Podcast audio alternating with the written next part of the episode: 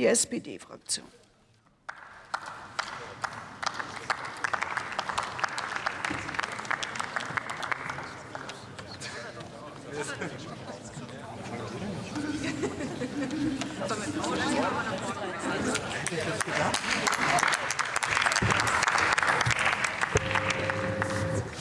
Sehr geehrte Frau Präsidentin, werte Abgeordnete in den demokratischen Fraktionen! Als wir vor einigen Wochen das letzte Mal hier im Bundestag über die Situation von Saisonbeschäftigten gesprochen haben, habe ich am Beispiel eines Spargelbauers aus dem Rheinland beschrieben, wie katastrophal die Arbeitsbedingungen von Saisonbeschäftigten in der Landwirtschaft aussehen können. Jetzt lässt sich dieses Beispiel natürlich nicht verallgemeinern. Nur weil ein Spargelbauer aus dem Rheinland seine Beschäftigten mies behandelt, heißt das nicht, dass alle Landwirte sich so verhalten. Trotzdem handelt es sich dabei nicht bloß um einen Einzelfall, sondern unser Spargelbauer steht beispielhaft für andere. Jetzt könnte man es sich leicht machen und die Landwirte in diesem Land unterteilen in die einen, die für gute Arbeitsbedingungen sorgen, und die anderen, die das nicht tun, um denen daraus dann einen Vorwurf zu machen und sie aufzufordern, die Arbeitsbedingungen der Beschäftigten zu verbessern. So richtig das ist, so einfach ist es doch leider nicht. Denn die Landwirtinnen behandeln ihre Beschäftigten ja nicht aus purer Bösartigkeit so. Und ja, die Landwirtinnen sind verantwortlich für die Arbeitsbedingungen ihrer Beschäftigten, aber sie sind es nicht allein. Die großen Supermarktketten Rewe, Aldi, Edeka, Lidl, Kaufland teilen sich in Deutschland mehr als 85% des deutschen Lebensmitteleinzelhandels auf. Und wer jetzt also Lebensmittel in Deutschland produziert, kommt an diesen Großen kaum vorbei.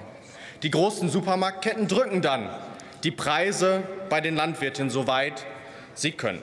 Vor allem viele kleinere landwirtschaftliche Betriebe können mit diesem ruinösen Wettbewerb kaum noch mithalten. 1990 gab es in Deutschland noch rund 650.000 landwirtschaftliche Betriebe. Mittlerweile sind es gerade noch 267.000.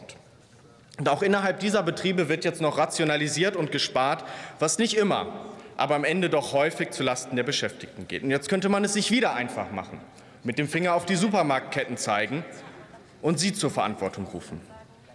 Aber auch da ist es wieder nicht so einfach. Denn auch die Supermarktketten drücken die Preise der Landwirtin ja nicht aus Jux und Dollerei. Die Ketten selbst stehen unter einem enormen Konkurrenzdruck untereinander. Und nicht zuletzt haben deren Shareholder und Eigentümer gehörige Gewinnerwartungen an die Unternehmensleitung. Und diese Gewinnerwartungen setzen sie durch. Ein paar Zahlen. Rewe hat im letzten Jahr einen Gewinn von 1,45 Milliarden Euro gemacht. Edeka veröffentlicht seine Gewinnzahlen nicht, hat aber allein in der Konzernzentrale seine Gewinne um 10% auf rund knapp 400 Millionen Euro gesteigert. Die Familien der Aldi-Erben können auf stolze Vermögen von 17 Milliarden Euro bzw. 34 Milliarden Euro blicken. Und Dieter Schwarz, dem Lidl und Kaufland gehören, hat ein Vermögen von schätzungsweise 36 bis 47 Milliarden Euro angehäuft. Um zu diesem Vermögen zu kommen, müsste genau beides, Herr Kollege.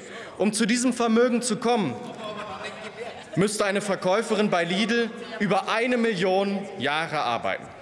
Der Preis- und Profitdruck, da kommt zusammen, Herr Kollege, der Preis- und Profitdruck an der Spitze dieser Pyramide wird von ganz oben nach ganz unten weitergereicht. Und ganz unten in dieser Machtpyramide der Lebensmittelproduktion stehen die Saisonbeschäftigten.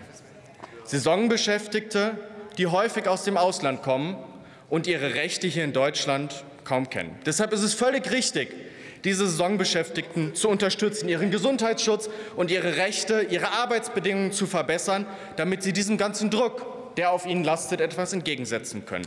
Aber es reicht nicht.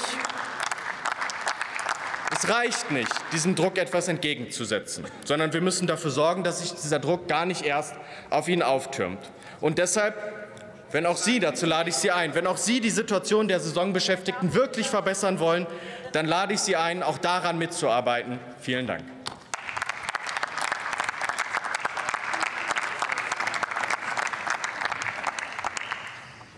Das Wort hat Frank Straubinger für die CDU-CSU.